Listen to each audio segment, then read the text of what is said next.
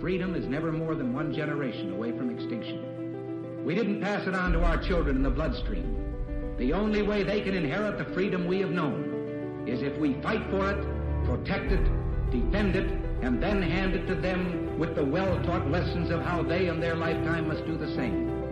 And if you and I don't do this, then you and I may well spend our sunset years telling our children and our children's children what it once was like in America Welcome back, everyone, to Patriot Coalition Live. I'm Jason Mrochek. Thanks for joining us today. Our goal is to create a timeless resource to teach about the U.S. Constitution and the proper role of government, the importance of America's Judeo Christian heritage, and how to defend against threats to our republic. But before we get into today's topic, I want to talk to you about something that you can do today to begin rooting out one of the major sources of corruption in America. This source of corruption is what we will call the three headed beast mainstream media, big tech, and big business.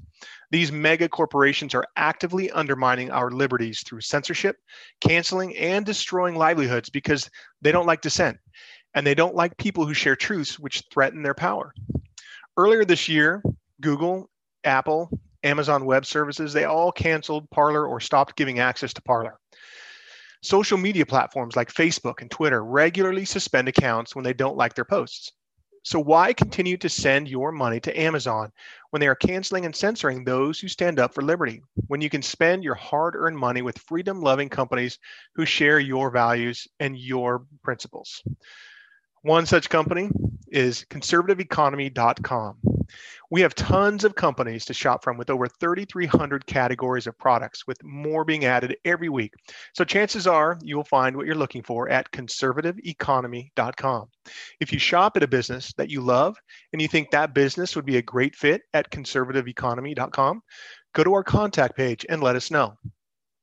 If you own a business, go to the sell here link at conservativeeconomy.com and tell us about your business. Again, that website is conservativeeconomy.com. So please check us out today.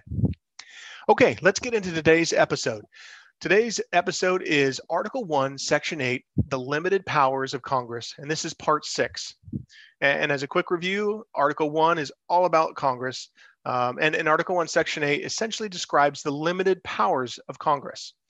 So you may be asking, wow, part six, how many parts of Article 1, Section 8 can there be? Well, uh, quite a few, right? And frankly, I don't know at this point. Um, you know, I am trying to break this up into bite-sized pieces that is understandable and uh, that can be that you can follow along with and uh, be able to retain moving forward, right? So remember that the temporary loan of authority that we, the people, give to Congress to create laws and then then we must all live by is one of the most sacred authorities we can entrust to them. It's the it's the basis of every civil society to be able the ability to create laws.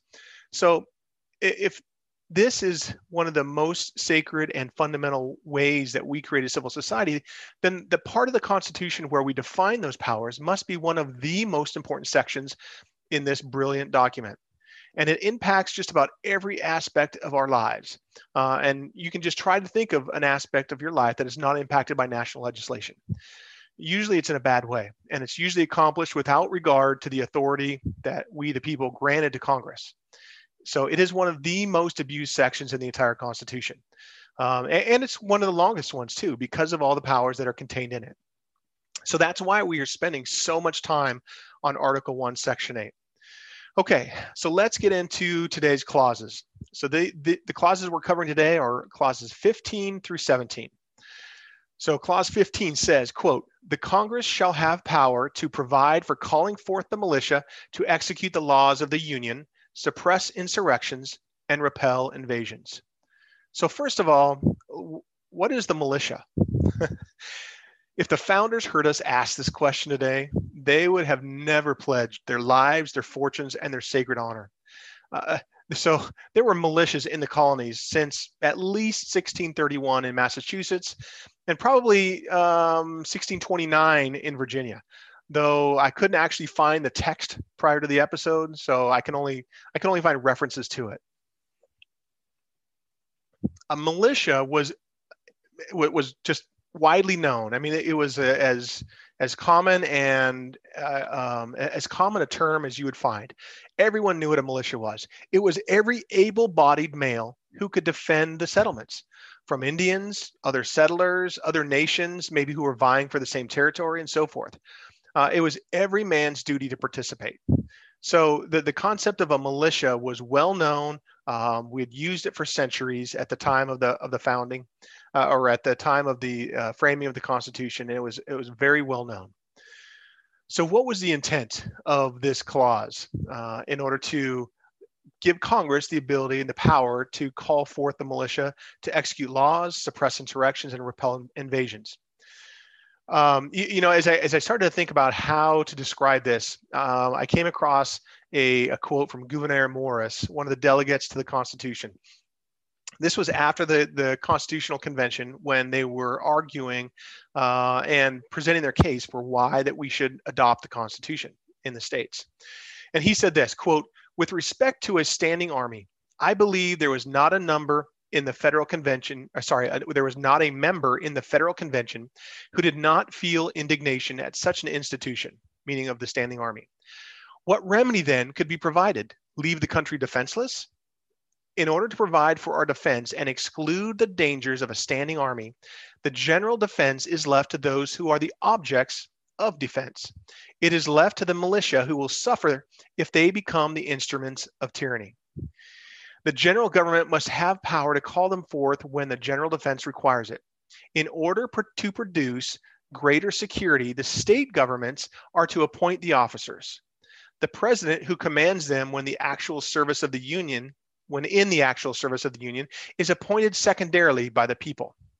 This is a further security. It is not incredible that men who are interested in the happiness of their country, whose friends, relations, and connections must be involved in the fate of their country, should turn against their country. I appeal to every man whether, if any of our own officers were called upon to destroy the liberty of their country, he believes they would assent to such an act of suicide the state governments having the power of appointing them may elect men who are most remarkably for their virtue and attachment to their country. So Morris, he lays out here the reason why they felt it important to be able to call forth the state militias in service to the national government. Uh, and, and, he describes, he's like, who are who are the ones that are best able to and most motivated to to fight uh, as hard as possible in order to preserve their, their freedoms, their liberties, and their um, and their their physical well-being. And it is those people who live in the areas where maybe an invasion or some sort of uh, some sort of force is coming to try to either enslave or uh, destroy. So so today, the term militia is not used really, except in a negative connotation, referring to those who essentially wish to be prepared to protect their loved ones and their God given liberties. So we don't hear the term militia unless it's uh, in some negative connotation, usually on the news, et cetera. So after the Constitution was ratified, the Militia Act of 1792 ordered able bodied men to be enrolled in the militia, quote, within whose bounds such citizens shall reside. In other words, okay, we, we are we're passing a law as to who can serve or who needs to serve in the militia, but we're saying that you have to enroll in your area. And it, in that act, it specific talks about into the companies and commanders who um, are in that area. So this left the militias in local control. But then fast forward to 1903 in 1903, uh, Congress passed, uh, they at least, yeah, they passed what's called the Dick Act of 1903. Uh, it placed all men ages 17 to 45 in the militia of the United States. This act placed these men into two different classes. The first one was called the organized militia, which consists of the National Guard and the naval militia. And the second class of people that w- were um, were, were stood up as the militia of the United States were called the unorganized militia. And that consists of the members of the militia who are not members of the National Guard or the Naval Militia. So basically, that's all other men from 17 to 45 are in what's called the unorganized militia. So essentially, every man in the United States was just federalized. They were just put into a, a militia belonging to or controlled by the federal government, the, the central government. So, and by re- redefining the term militia in this federal statute, the Dick Act, rather than using the term that is known in the Constitution that had been well understood for centuries, the Dick Act attempts to place all of these men, every man between 17 and 45, under the military jurisdiction of the central government at all times, right? They're always in that militia, and it's called the militia of the United States. We'll, we're going to see later how this contradicts with the intent of the framers, if you haven't already figured that out. So the specific purposes under the, the federal authority, um, the, the, the reason the reasons that Congress can call forth the militia in service to um, the United States is three purposes. To execute the laws, meaning they don't have the manpower to execute the laws and it's becoming a problem to number two is to suppress insurrections. And an insurrection uh, i'll go back to webster's 1828 dictionary is the open and active opposition of a number of persons to the execution of a law in a city or state. Now we've talked about this a little bit before but a law is something that is passed in pursuance of the constitution. And we will get to that uh, when we get to the supremacy clause later in, in article 1 um, but this does not mean that they can use the militias to try to um, put down people who are uh, actively and assertively fighting against an unconstitutional enactment. Those are two different things. They can only they can only bring the the militia into the service of the United States to put down or suppress an insurrection, which means people who are opposing uh, a a law that is passed in pursuance of the Constitution. And the third thing that they that they can call the militia forward is to repel invasions. So you know, obviously, if if uh, you know somebody comes, you know, charging across our southern border, as an example, um, and they have no right to the things here in the United States, and they're trying to take them, um, you know, we can use the militia to repel invasions. So that is that's clause 15. Clause 16 of Article 1, Section 8 says, quote, the Congress shall have power to provide for organizing, arming, and disciplining the militia, and for governing such part of them as may be employed in the service of the United States, reserving to the states, respectively, the appointment of the officers and the authority of training the militia according to the discipline prescribed by Congress.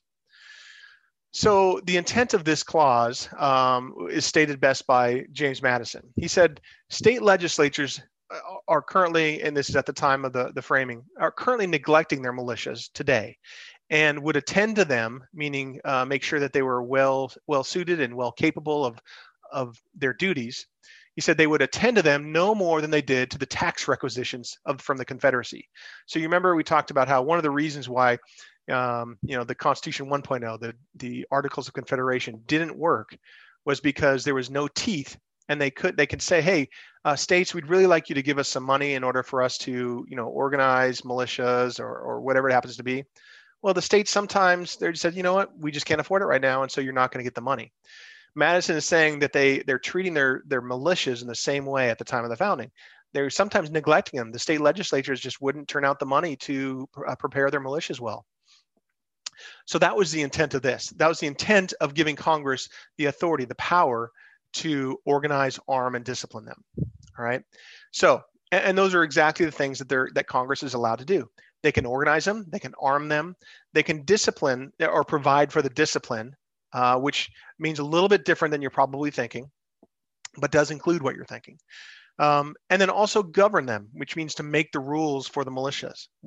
Now, they can do the congress can do all these things but only while they are employed by the central government right?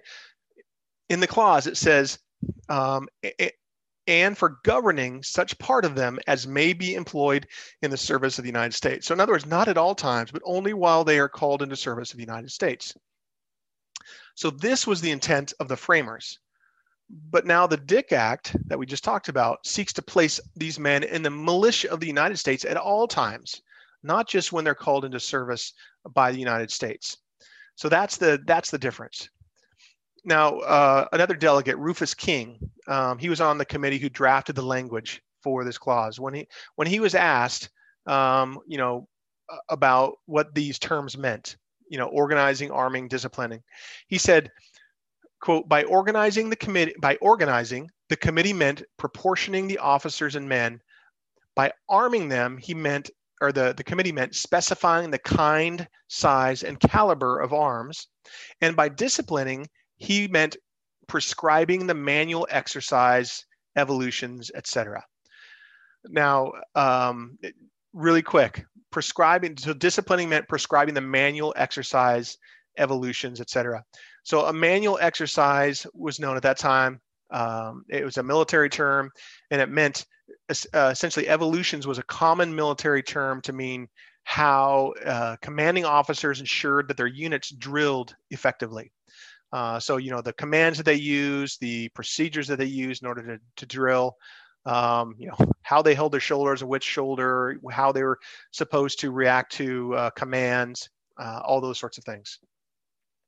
Now, Rufus King also went on to say, in in in describing and elucidating on um, the the the phrase that they used in this clause. He said that arming meant not only to provide for uniformity of arms, but included authority to regulate the modes of furnishing. Furnishing, in other words, we can decide how they get their arms. Either by the militia themselves, meaning the militia, you're responsible for getting your own weapons. The state governments, meaning the, obviously the state governments, or the national treasury. And the laws for disciplining must involve penalties and everything necessary for enforcing penalties. So not only did it say, here's how you should um, conduct manual exercise, but if the units, if the if the soldiers do not conform to that, here's how you can discipline them. Okay.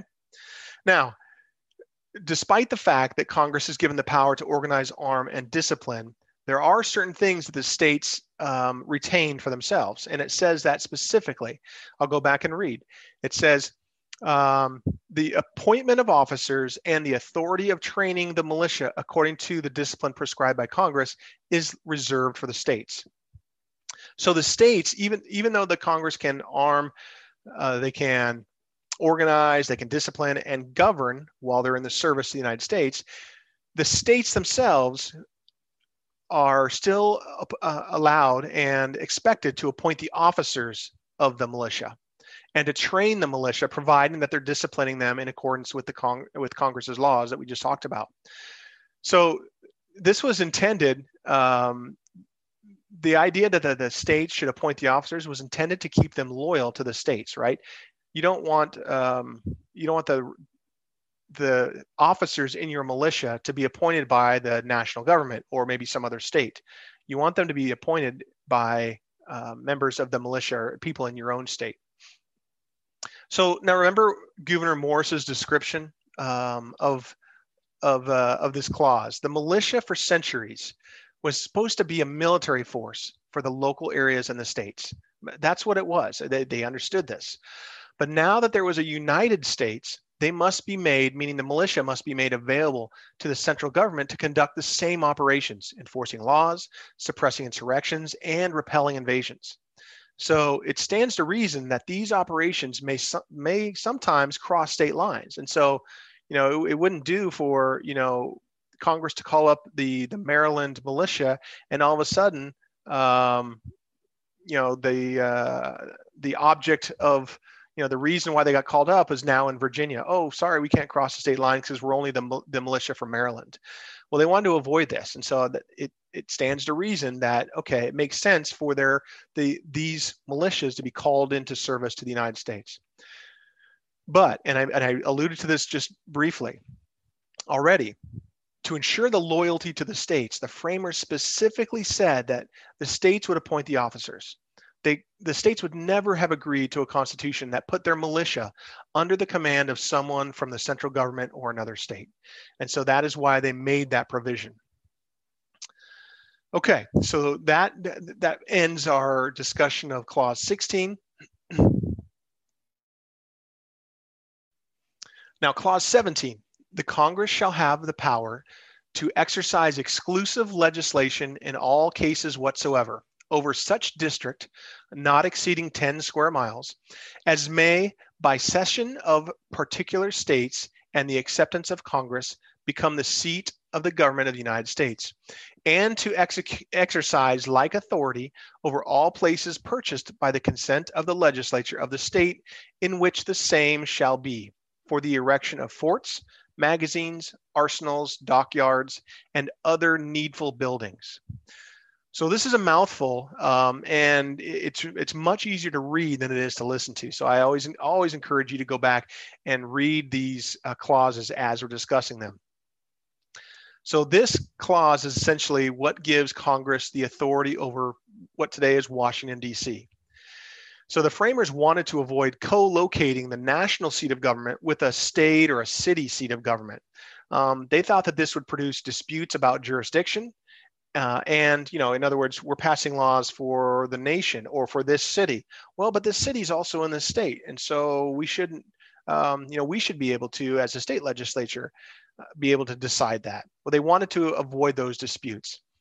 And so the other reason that they wanted to to put this clause in here was it might introduce bias in the legislative deliberations if a national seat of government was put inside of a, a, city or a state. They thought that it might start to, to appear like that state or that city had more sway over the deliberations than any other uh, state. So that was the intent. Now, again, it says in the the text of the clause, and I'm going to summarize it here because again, it the way that they wrote it, um, you know, grammatically it's it's precise, but today sometimes we we struggle to uh, to follow the the grammar. So the limitations so that they are provided congress is giving themselves or the constitution gives congress the authority to um, essentially exercise any sort of legislation over um, a specific subsection of the country and it's 10 square miles uh, that subsection must be ceded by the states like voluntarily given and accepted by Congress, and it must it places um, the, the places where they are going to be able to um, pass legislation for and, and they were specifically called out forts magazines arsenals dockyards and other needful buildings. Uh, so it's pretty it, it's all inclusive. It talks mostly about the the military and the the shipping uh, facilities but also says other needful buildings right? So any of these places that they call out, they must be purchased and given consent by state the state legislatures in the states where they're going to reside, right? So, you know, as an example, um, you know the the the shipyards, the docks in San Diego, California must sell that land to the federal government, and the state legislature of California must approve that sale in order for Congress to be able to legislate over that facility. Same thing for you know any building or facility that the uh, the federal government owns. Okay, so essentially Congress, aside from from uh, creating the legislation for all of those um, installations across the, the country. Congress is essentially the city council of Washington, D.C. Uh, they, they, that's part of their duties. Okay, so that's the last clause that we are covering today. Uh, so, in summary, Clause 15 basically uh, gives Congress the authority to call forth the militia, which means they can execute law. It, specifically, the only things they can do are execute laws, suppress insurrections, and repel invasions. Now, the takeaway here is that the National Guard, which is essentially what the Dick Act calls the militia now, uh, and the unorganized militias are only subject to federal regulations when called into service by Congress to do one of those three things specifically. Notice that sending them into conflicts overseas is not mentioned. Just something to think about. You know, it doesn't say uh, to join the regular army in the prosecution of a war or uh, anything like that. They can execute laws, they can suppress insurrections, and they can repel invasions. They could be put on the border to repel the invasion uh, from um, all the illegal aliens coming uh, across that border, which doesn't just include Mexicans. Uh, as many of you may know, there's a lot of what we call other than Mexicans and um, uh, persons of interest from uh, terrorist con- countries who sponsor terrorism coming across that border. So the National Guard could be used to do that, and they have been. Okay, so this clause also calling forth the militia is also that's the constitutional authority for a draft. You know, because we have said that from you know, 17 to 45, everyone is um, part of the militia. At, at any point, Congress can call them into service to the country, and that's what gives them authorization to to have a draft. And now, organizing for self-defense, and this is kind of the key takeaway here: organizing for self-defense and the preservation of liberties are God-given rights. It is how we stood up for ourselves in the War of Independence and can never be taken away. After all, how can we throw off government, as it says in the Declaration of Independence, if we cannot organize, organize ourselves to do that? It's a critical, it's a critical God-given liberty that cannot be taken away. This idea of being able to organize into militias without interference from the civil authorities. And then finally, clause 16, organizing, arming, disciplining um, the, the militia, but remember the states appoint the officers and train the units to make sure that they're loyal to the states. And finally, clause 17 is really about setting up Washington, D.C. and the federal installations. Um, so just know this we're going to discuss more about militias when we get into Article 2 and the Second Amendment. But for now, know your neighbors, know their capabilities, train yourselves on marksmanship, which requires that you own one or more firearms, and keep your powder dry. All right. Well, if you'd like to support us here at Patriot Coalition Live, please go to patriotcoalitionlive.com slash support. Your support is a big help to us. If you're not already a regular subscriber, please subscribe wherever you get your podcast at places like iHeartRadio and Spotify. Thanks again, everyone, and we'll see you next time.